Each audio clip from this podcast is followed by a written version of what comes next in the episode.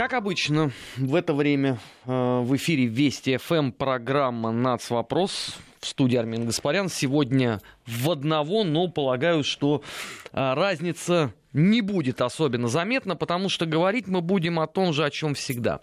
О взаимоотношениях народов.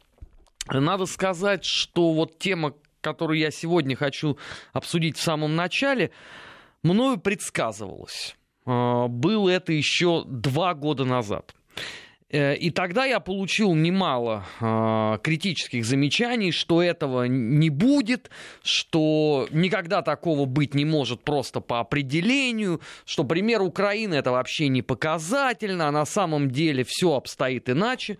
Ну вот хорошо. Э, значит, рассказываю вам, что на этой неделе активисты польского фонда одного, ну, традиционная некоммерческая организация, на польско-белорусской границе э, в Кузнице начали агитацию стоящих в очереди на пункт пропуска граждан Беларуси называть себя поляками. Волонтеры раздавали листовки с информацией о переписи населения в Беларуси. Она пройдет уже совсем скоро и призывами указывать в анкетах польскую национальность. Акция получила название «Помню, кто я». Если люди в какой-то степени чувствуют себя поляками, то пускай они так и записываются во время переписи населения, заявил один из активистов этого э, фонда. Кроме того, они планируют провести акцию на одном из литовско-белорусских пунктов пропуска. Ну, под тем же названием «Помни, кто я». Значит, э, подобного рода агитационные материалы уже были обнаружены в Гродно, Лиде, Щучине, Вороново и ряде других белорусских городов. Вот я почему э, два года назад сказал, что к этому рано или поздно придет. Ну, согласитесь, когда у вас есть перед глазами пример Украины с потенциальным возможным когда-либо переделом территорий, то рано или поздно эта история должна была затронуть других. Почему я предсказывал, что на очереди будет Беларусь? Это очень просто. Дело в том, что Речь Посполита претендует исторически на пять областей Украины ну, так называемые западные области, которые вошли в состав Советского Союза после событий 1939 года. Ну, это вот любимая их тема, советско-германский договор о ненападении и так далее, и так далее. Так вот, параллельно с возвращением в состав страны Запада Украины, который был отторгнут в результате событий гражданской войны, были возвращены и территории Западной Белоруссии. Некоторые польские политологи и политики так, что называется, потихонечку заостряли внимание на вопросе белорусских территорий. Ну, понятно, что э, основной упор был всегда сделан на Украину. Все-таки Львов э, и Ивано-Франковск с этой точки зрения гораздо больше манит польскую шляхту, чем что-либо другое. Но из этого ведь вовсе не вытекает то обстоятельство, что никогда этот вопрос не будет заострен. Напротив, это вот уже происходит на наших с вами глазах. А, совершенно очевидно, что это только еще начало очень большой игры. Потому что если просто кто-то не в курсе, то я вам рассказываю, что есть так называемая белорусская оппозиция, которая, правда, по большей части находится на территории Литвы. Так вот, эта самая оппозиция как раз многократно и говорила о том, что мы-то на самом деле не белорусы, мы литвины или поляки. И есть целый ряд уже абсолютно вздорной литературы, написанной э, по этому поводу. Ну, она, в общем, ни, никоим образом не отличается от э, работ мало вменяемых украинских историков, э, вроде там Вятровича или Брехуненко, ну, поскольку сделано, по сути дела, по одному такому отдельно взятому трафарету. Но эти книги появились уже и очень давно в Беларуси. И рано или поздно вот этот вот вопрос, он должен был быть поднят. И вот это происходит. Октябрь 2019 года.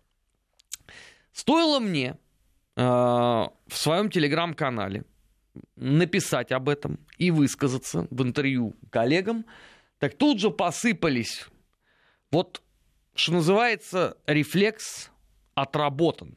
Тут же посыпались вопли, что что это такое, а, Беларусь это не Украина, Польша никогда ни на что не претендует, а, не надо за них додумывать. Мне даже некоторое количество граждан Беларуси, почему-то все проживающие в Минске, написали, что вот, а в Минске этого нету.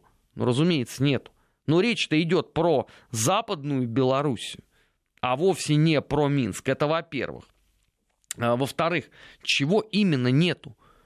Откройте, пожалуйста, польские средства массовой информации, вы там найдете уже радостные вопли по поводу того, что вот такая акция, она происходит. Помни, помни, кто ты. Вам это ничего не напоминает? Я вам могу освежить память. Ну, примерно под такими же громкими слоганами раздавались паспорта на западе Украины, польские еще задолго до событий Майдана. Примерно по такой же технологии работали венгры, раздавая венгерские паспорта в Закарпатье. Повторяю, это целиком и полностью отработанный механизм, который замечательнейшим образом действует вне зависимости от того, э, хотите вы этого или нет. Наконец, последний пункт. А, я с чрезвычайно а, большим интересом стал читать а, комментарии о том, что и ничего такого плохого в этом нету, потому что отлично жили белорусы в Речи Посполитой. Вот тогда, там, в 20-х, 30-х годах. Нет, ну, с одной стороны, я уже как бы привык к исторической малограмотности очень многих людей. И начинают даже э, к этому относиться ну, с некоторой симпатией. Ну, говорят и говорят, потому что вы просто себе не представляете, какие светила исторических э, познаний э, собраны в Твиттере в моем и на канале в Ютубе. Ничего только не рассказывают. Но вот про замечательную жизнь белорусов я, конечно, послушал с огромным интересом. Поскольку написал это достаточно много людей, ну, давайте я тогда, что называется, пользуясь хорошей возможностью, проведу такой небольшой ликбез. Как же прекрасно жили а, белорусы в Речи Посполитой. Ну, прежде всего, для понимания, вся та западная Беларусь, с, с, которая была включена в состав Польши, оперативно стала аграрным придан, придатком промышленных районов. Рынок сбыта, источник дешевого сырья и рабочей силы. На территории господствовал исключительно польский капитал. В 1922 году польское правительство выдало английским и французским предпринимателям право на вырубку деревьев Беловежской пущи и других лесных массивов. Табачное производство было передано в аренду итальянским компаниям, а спичечное шведским предпринимателям. Особенно видимо, комфортно э, белорусам жилось в деревне. Около половины земельного фонда принадлежало польской шляхте. А, много земли находилось в собственности католической церкви. Кроме этого, за заслуги в советско-польской войне 19-20-х годов польские власти раздали крупные участки западно-белорусских земель бывшим офицерам и чиновникам. Вот тех самых новых колонистов стали называть осадчиками. Они были достаточно хорошо организованы, прекрасно вооружены и даже стали параллельно исполнять полицейские функции в отношении местного населения. На территории Западной Белоруссии было расселено на хуторах около 10 тысяч вот таких осадников. Под эгидой ликвидации дальноземелья польское правительство проводило так называемую комассацию. Это землеустройство. Крестьян вынуждали переселяться на хутора. Но, чтобы наладить хуторское хозяйство, требовались большие средства, которые бедняки белорусские в принципе не имели. Именно поэтому земли спокойнейшим образом переходили осадникам, а совместное использование оставляло желать сильно-сильно лучшего. Например, в начале 30-х годов прошлого столетия среди сельского населения Западной Беларуси крестьяне-бедняки составляли более 70%.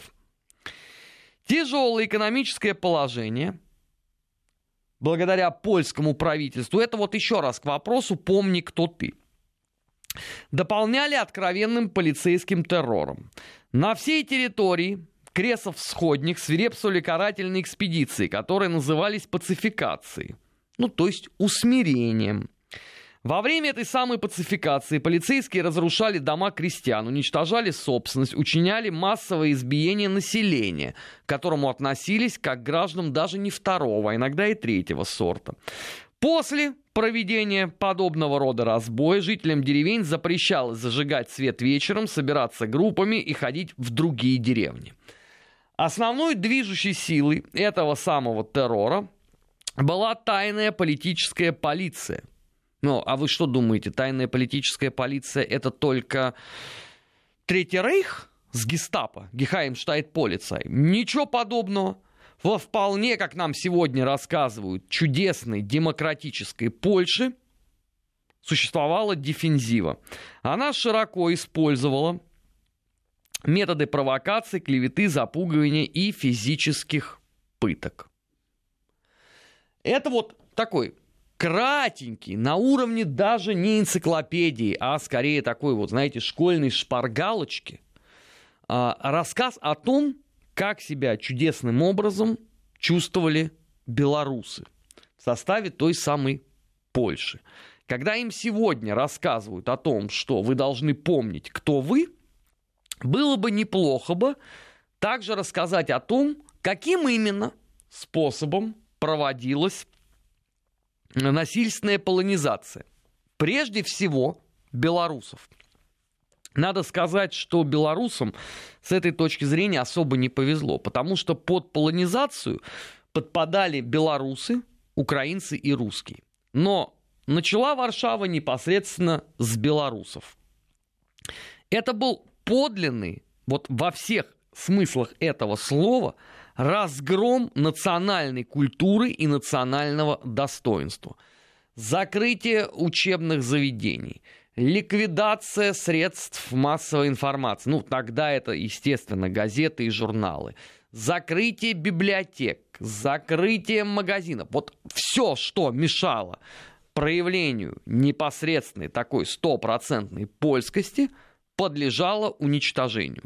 Надо сказать, что на белорусов было потрачено с этой точки зрения немало усилия Варшавы, поэтому э, вот насильственная полонизация украинцев сильно сдвинулась э, по графику, потому что, будь иначе, э, организация украинских националистов проводила бы свои теракты сильно раньше, чем к ней присоединился Степан Бандера. Но, повторяю, первый удар приняли на себя белорусы. Советское правительство тогда, в 20-х годах, многократно высказывало свое крайнее негодование по поводу всего того, что происходило на территории Западной Белоруссии.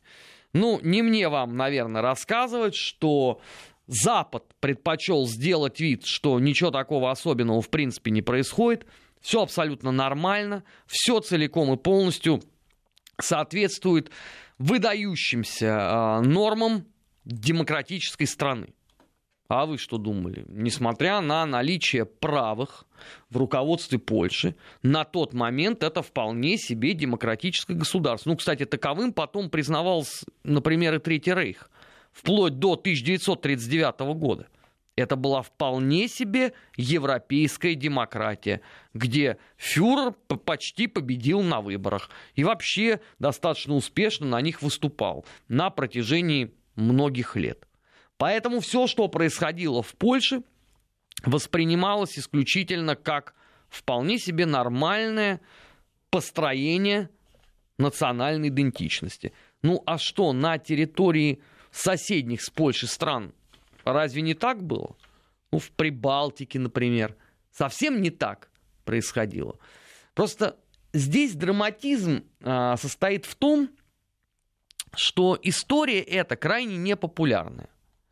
А, в Советском Союзе а, сложили прекрасный вот этот миф про непосредственно там классовую борьбу, которая проистекала в том числе на территории Западной Белоруссии, хотя, извините, культура там уничтожалась поляками, вовсе не в рамках классовой борьбы. Вот от слова совсем. И церкви уничтожались тоже не в рамках классовой борьбы. Ну, по крайней мере, если кто-то мне покажет заявление Пилсудского о насильственной полонизации жителей Западной Белоруссии в рамках классовой борьбы, я готов буду извиниться. Но понятно, что ведомство товарища Суслова сложило совершенно определенную картину мира – и поэтому возвращение Украины и западной э, Украины из западной э, Белоруссии в состав Советского Союза подавалось понятно под каким девизом. Но это крайне мало говорит о том, какие там процессы происходили. И, разумеется, никто уже после того, как завершилась э, Великая Отечественная и потом Вторая мировая война, полякам никаких претензий не высказывал. Ну, тоже вполне ясно почему. Потому что это стала страна социалистического лагеря, которая вместе с нами э, шла по дороге к коммунизму, вместе с нами находилась в формате Варшавского договора и так далее, и так далее. И вот эта история была, по большому счету, неизвестна всем – первые э, какие-то материалы, даже не книги, а сначала статьи, стали появляться в эпоху перестройки. И чем ближе был крах Советского Союза, тем больше подобных статей стало фигурировать в медиапространстве. Но они подавали уже совершенно другую историю. Они говорили о том, что и поляки – и все прочие а, свято блюли а, права а, украинцев, белорусов и русских, которые оказались гражданами Польши в межвоенный период. Поэтому, в принципе, было бы неплохо в какой-то момент начать пересматривать концепцию, ну и поговорить, например, за отторгнутые от Польши территории. Вот тут вот как раз первый удар на себя и принимает Украина э, с Львовской, Ивано-Франковской, Тернопольской там, и так далее областями. А, потому что это вот восточные кресы. До, повторяю, Западной Белоруссии руки дошли не сразу. Но они дошли в 2019 году. Теперь здесь интрига состоит, на мой взгляд, в двух а, вещах. Первое. Будет ли Варшава э, форсировать э, все эти разговоры, пока нету условно решения э, ситуации с восточными кресами. То есть с пятью областями на западе Украины. Или же этот процесс сейчас начнет получать дополнительное, назовем это так, финансирование и дополнительный ажиотаж в масс-медиа. И вторая интрига. Как будет на это, на все реагировать белорусское государство? Вопрос это вовсе не праздный. Потому что можно, конечно, сделать вид, что ничего такого не происходит, и тогда в среднесрочной перспективе получить абсолютный аналог ситуации на Украине, где Венгрия претендует на Закарпатье, Польша претендует на пять западных областей, а, Румыния на Черновицкую и половину Одесской области, ну и так далее. Да, всегда можно сказать, но здесь Венгрия ни на что не претендует, и румыны тоже. Я с этим абсолютно согласен. Они действительно не претендуют. Проблема-то в другом, что претендует Польша. Пока это происходит в формате некой такой мягкой силы. То есть вам говорят, ну, если вы себя чувствуете на полякам, то почему бы вам не записаться? Но это мы уже все видели. на примере, опять же, Украины, если вы себя чувствуете, запишитесь. А потом начинаются такие, знаете, полутуманные намеки. Слушайте, ну если в этих областях живет столько поляков, то там через сколько-то лет выяснится, что их там критическое большинство. А как же так? А по какому же тогда праву эта территория, которая исторически была польской, а здесь под пониманием историческое идет отсыл исключительно в одну эпоху, там 20-е, 30-е годы. Там ваши все попытки поговорить про там брали русские бригады галицийские поля, они не будут поняты. Я вас уверяю, я много раз это пробовал сделать на разных площадках. И это бессмысленно. Так вот, если условно это будет происходить в таком же формате, как это происходило на территории Украины, Белоруссия может получить достаточно серьезные проблемы. Повторяю, не сейчас. Даже если условно э, получится отмашка, да, и начнут вкладывать деньги, начнут работать средства массовой информации на накачку аудитории, все равно потребуется время, и это игра в долгую. Здесь важно понимать, что эта игра уже началась и что она ведется. Ведется причем под такие, знаете, невероятно красивые слова параллельно а, Варшавы о том, что ну нет, да вы что, да мы нет, мы ни на что никогда не претендуем, мы просто иногда вспоминаем. Ну, конечно, вспоминаете. На загранпаспортах Львов появился. На поезде уже Львов и Вильно нарисованы. Вспоминайте. Мы сейчас прервемся на выпуск новостей, потом продолжим. Не переключайтесь. Нацвопрос. О чувствительных проблемах. Без истерик и провокаций. 16 а, часов 34 минуты в российской столице. Программа НАЦ «Вопрос». Студия Армен Гаспарян. Посмотрим, что у нас на нашем соцпортале пишут. «А, Добрый вечер. Для освежения памяти достаточно вспомнить советский сериал «Государственная граница», фильм второй. Да, там вот в частности показано то, что происходило а, вот конкретно на выражаясь так военным языком, этом театре боевых действий, но давайте не забывать, что это все-таки еще не начало, условно, э, полонизации населения, потому что там еще показана эпоха гражданской войны. То, что вот фигурирует в фильме э, «Государственная граница», это есть не что иное, как рейды отрядов э, Булак-Балаховича на советскую территорию. А мы говорим э, все-таки о событиях, скорее, наверное, середины 20-х годов. Дальше пишет. Из почти миллиона поляков в Западной Беларуси осталось около 200 тысяч. Конвейер по экспорту работает исправно. Живу в Гродно. Почти все знакомые поляки отправили детей на постоянное место жительства в Польшу. Вернулся тут процентов 10, не более. Не все так плохо, как вы описываете. Хотя и правда в ваших словах есть. С уважением, Дмитрий. Дмитрий, вы поймите, я ведь описываю не то, что есть сейчас, на эту минуту. Я просто уже наученный горьким опытом а, моделирую то, что может случиться через энное количество лет.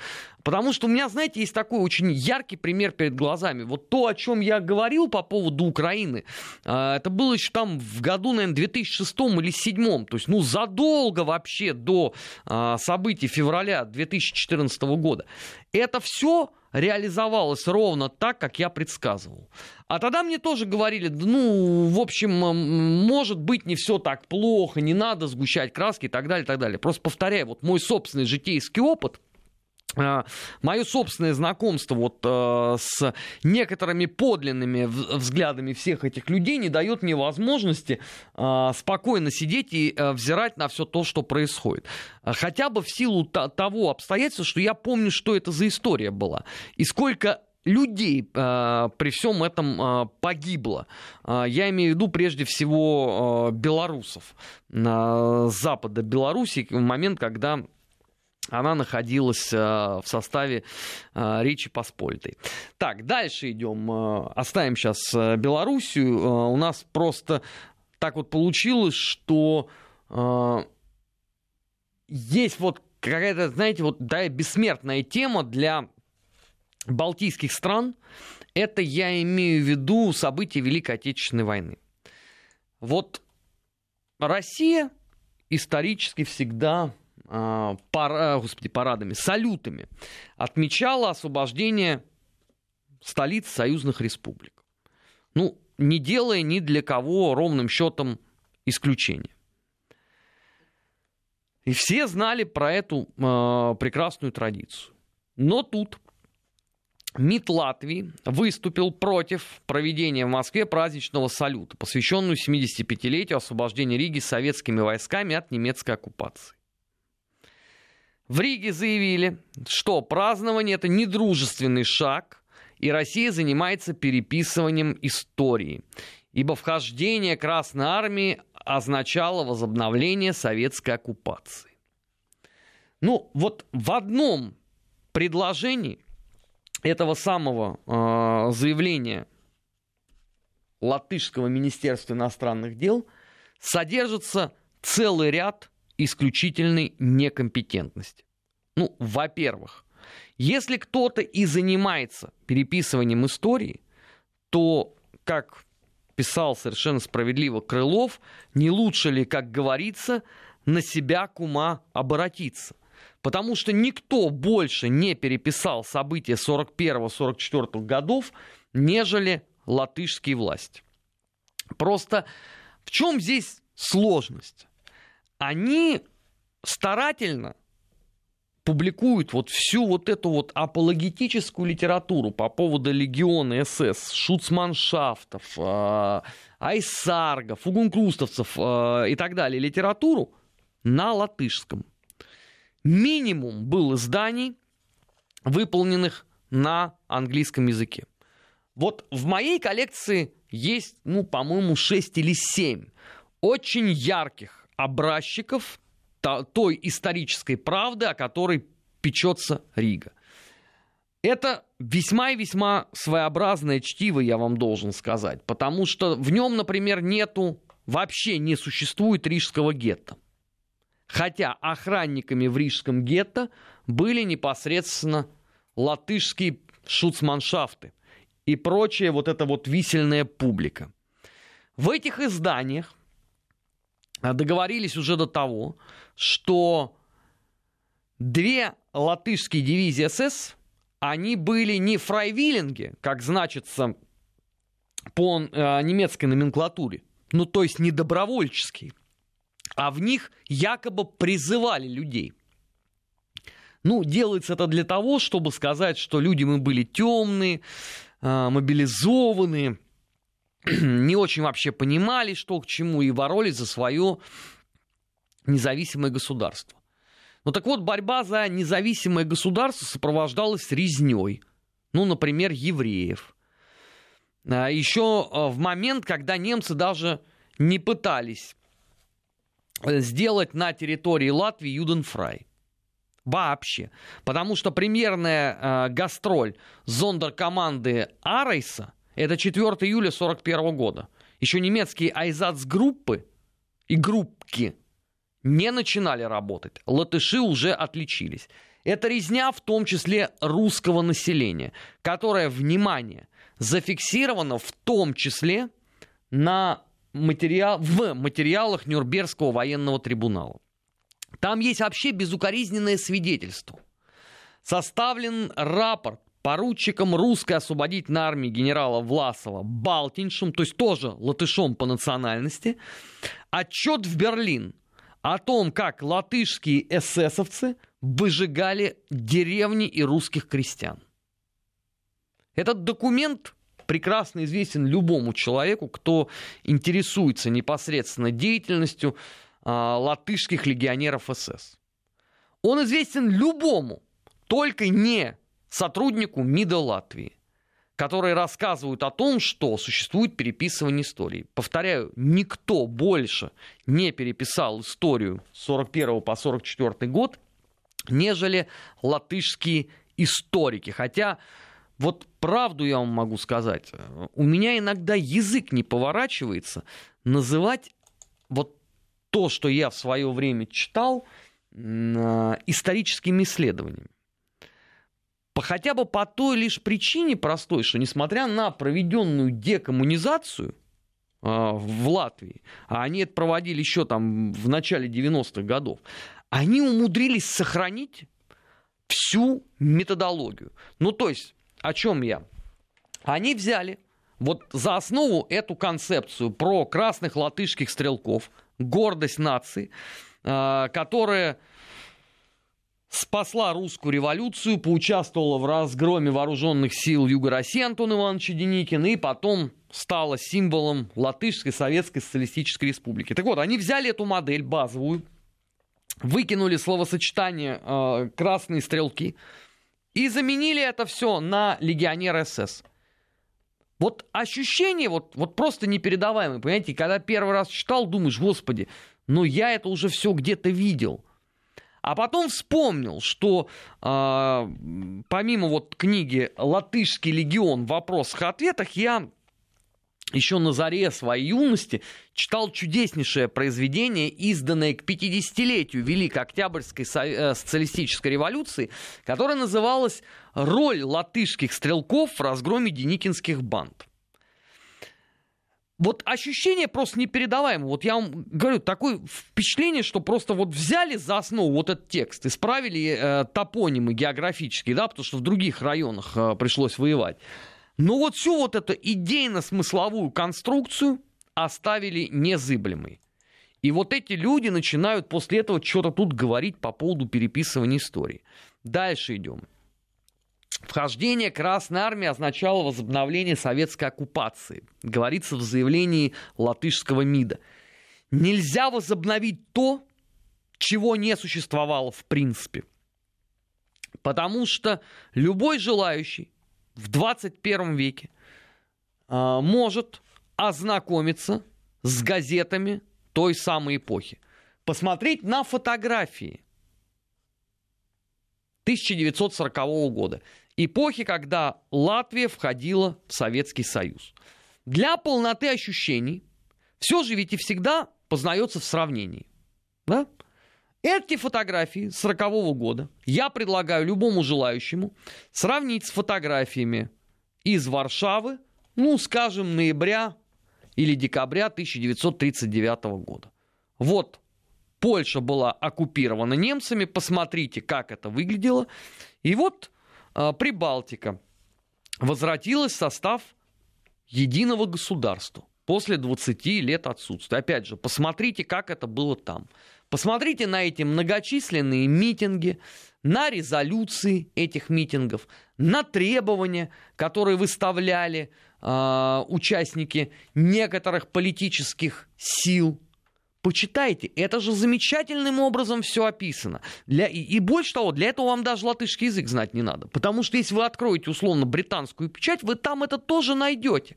Или немецкую, или французскую. А можно еще, конечно, почитать советскую, но надо будет просто э, за скобки вынести э, марксистско-ленинскую терминологию и просто почитать, о чем там говорили люди. Поверьте мне, это очень сильно отрезляет. Но э, латыши э, сложили очень красивую песню. Они жертвы оккупации, они жертвы переписывания истории, Э, Россия должна платить и каяться. И что бы ни происходило, они с завидным постоянством и удовольствием исполняют одну отдельно взятую вот эту песню. Ну, прекрасно, конечно, что э, они напоминают, что восстановление свободы и независимости произошло неполными 50 годами позже. Но и здесь ведь можно задать вопрос очень простой. Скажите, а кто способствовал восстановлению свободы и независимости Прибалтики? Ну, это же вопрос тоже не праздный. Ну, была единая страна, Советский Союз, в формате которого существовала, соответственно, Латышская Советская Социалистическая Республика. Да? Потом она каким-то образом становится такой независимой. Окей. Но вопросы-то остаются те же самые. Но на них никто отвечать не будет. По той лишь причине, что ответив на вопрос, каким же образом произошло становление, или вернее не становление, сейчас давайте, как вот латышские политики говорят, восстановление независимости Латвии, тогда придется отвечать на остальные вопросы. А как там происходило это все. И очень быстро выяснится, что русских жителей подлейшим образом обманули, пользуясь их политической наивностью. Когда им говорили о том, да мы сейчас построим отличную европейскую державу, главное подальше от коммунистов и Москвы. А вы здесь родились и выросли. И с вами будет все хорошо. И вы будете жить с нами вместе. Вот русские жители Латышской Советской Социалистической Республики на это повелись. И очень быстро стали не гражданами. Моментально причем. И очень быстро стали объектом отвратительнейшей и нигде больше в Европе не зафиксированной расовой сегрегации. Причем узаконенной. Причем сегрегации, на которую ровным счетом никто из европейских политиков привычно не обращает никакого внимания. Вот на прошлой неделе в Риге опять люди вышли на улицы защищать образование на русском языке, защищать школы русские. Хоть одно европейское издание, как вы думаете, написало о той неравной борьбе, которую ведут русские там за свои права? Да перестаньте. Вообще этот вопрос никого не волнует. Потому что сложена прекрасная э, смысловая конструкция. Латвия была жертвой кровавой оккупации. Россия должна платить и каяться, а те русские, которые там существуют, они просто почему-то не хотят становиться частью подлинной такой демократической Латвии, а все больше являются агентами влияния Путина. Я могу напомнить просто всей этой публике чудесной, что они стали агентами влияния еще в момент, когда Владимир Владимирович Путин, по-моему, только начал работать э, в мэрии Санкт-Петербурга. Еще, по-моему, даже тогда это было, э, был, по-моему, Ленсовет, что ли, как, как он называл, сейчас даже не вспомню. Это самое начало 90-х годов. Вы тогда уже русских неграждан назвали агентами России. И в 2019 году все продолжается ровно по этой э, схеме проистекать. И главное, мне нравится, что они выступают против салюта в честь освобождения Латвии, называя это недружественным шагом. Значит, я могу напомнить э, этим малоприятным людям в МИДе Латвии, а равно как и в любой другой латышской структуре, что, во-первых, за освобождение Латвии советская армия заплатила тоже свою цену. Десятки тысяч людей погибли. Они, кстати, на этой неделе вбросили очередной фейк латыши о том, что, дескать, никаких боев за Ригу не было, а, все ушли и просто вошла а, советская армия. Это ложь.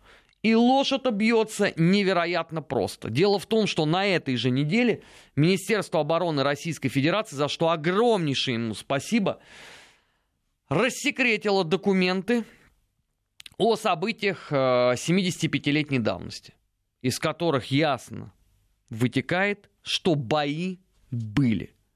Вот даже на таком тривиально простейшем уровне все равно пытаются врать. Ради чего? Совершенно непонятно. Ну ведь еще там в 60-х годах выходили эти книги э, «Вклад латышского народа в разгром немецкого нацизма». Там же описаны все эти бои были в том числе. Ну, конечно, не так подробно, не с такими деталями, как это вот сейчас э, следует из рассекреченных документов Министерства обороны. Но это все равно ведь было – и любой нормальный человек прекрасно об этом извещен. Кроме, повторяю, сотрудников латышского МИДа. Я не знаю, может быть, там просто место какое-то особенное. Может быть, там воздух какой-то невероятный, что он не позволяет усваивать вообще никакую информацию, кроме той, а, которую тебе закладывает а, партия националистов, условно, всеми или э, в своих периодических изданиях. Я правда не понимаю, вот ладно бы здесь бы, э, был бы некий бы предмет спора, да, можно было бы там обмениваться какими-то там оценками, да, по-разному смотреть на какие-то аспекты одного события. Но в данном конкретном случае спорить вообще не о чем. Нужно просто признать, что в очередной раз вы пытались фейкануть. В очередной раз вам в лицо кинули документы. В очередной раз вы утретесь, потому что сказать вы ничего в ответ не сможете. Интеллектуальная а, полемика здесь, в принципе, не предусмотрена.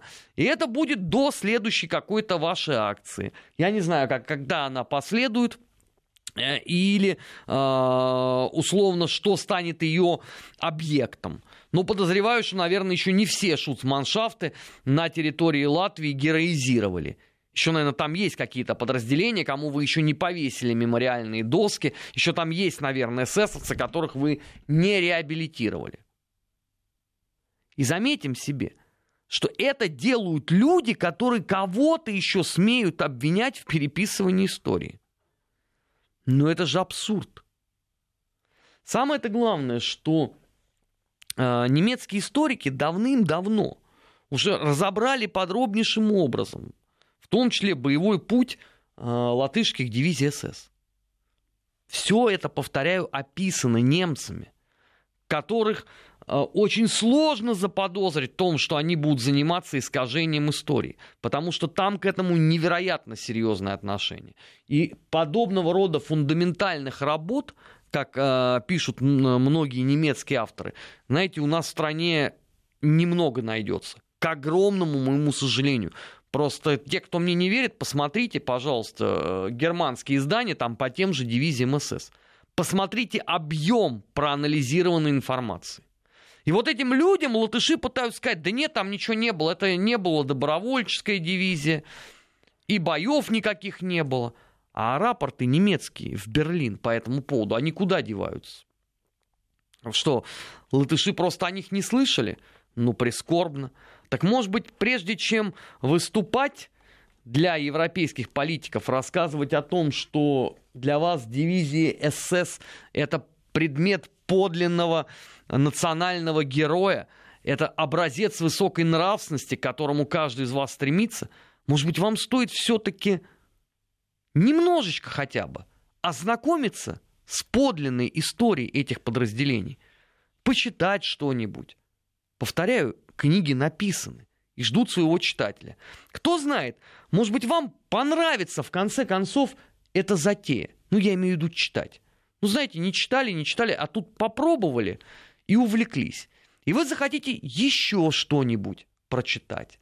Ну, например, про Холокост на территории Латвии.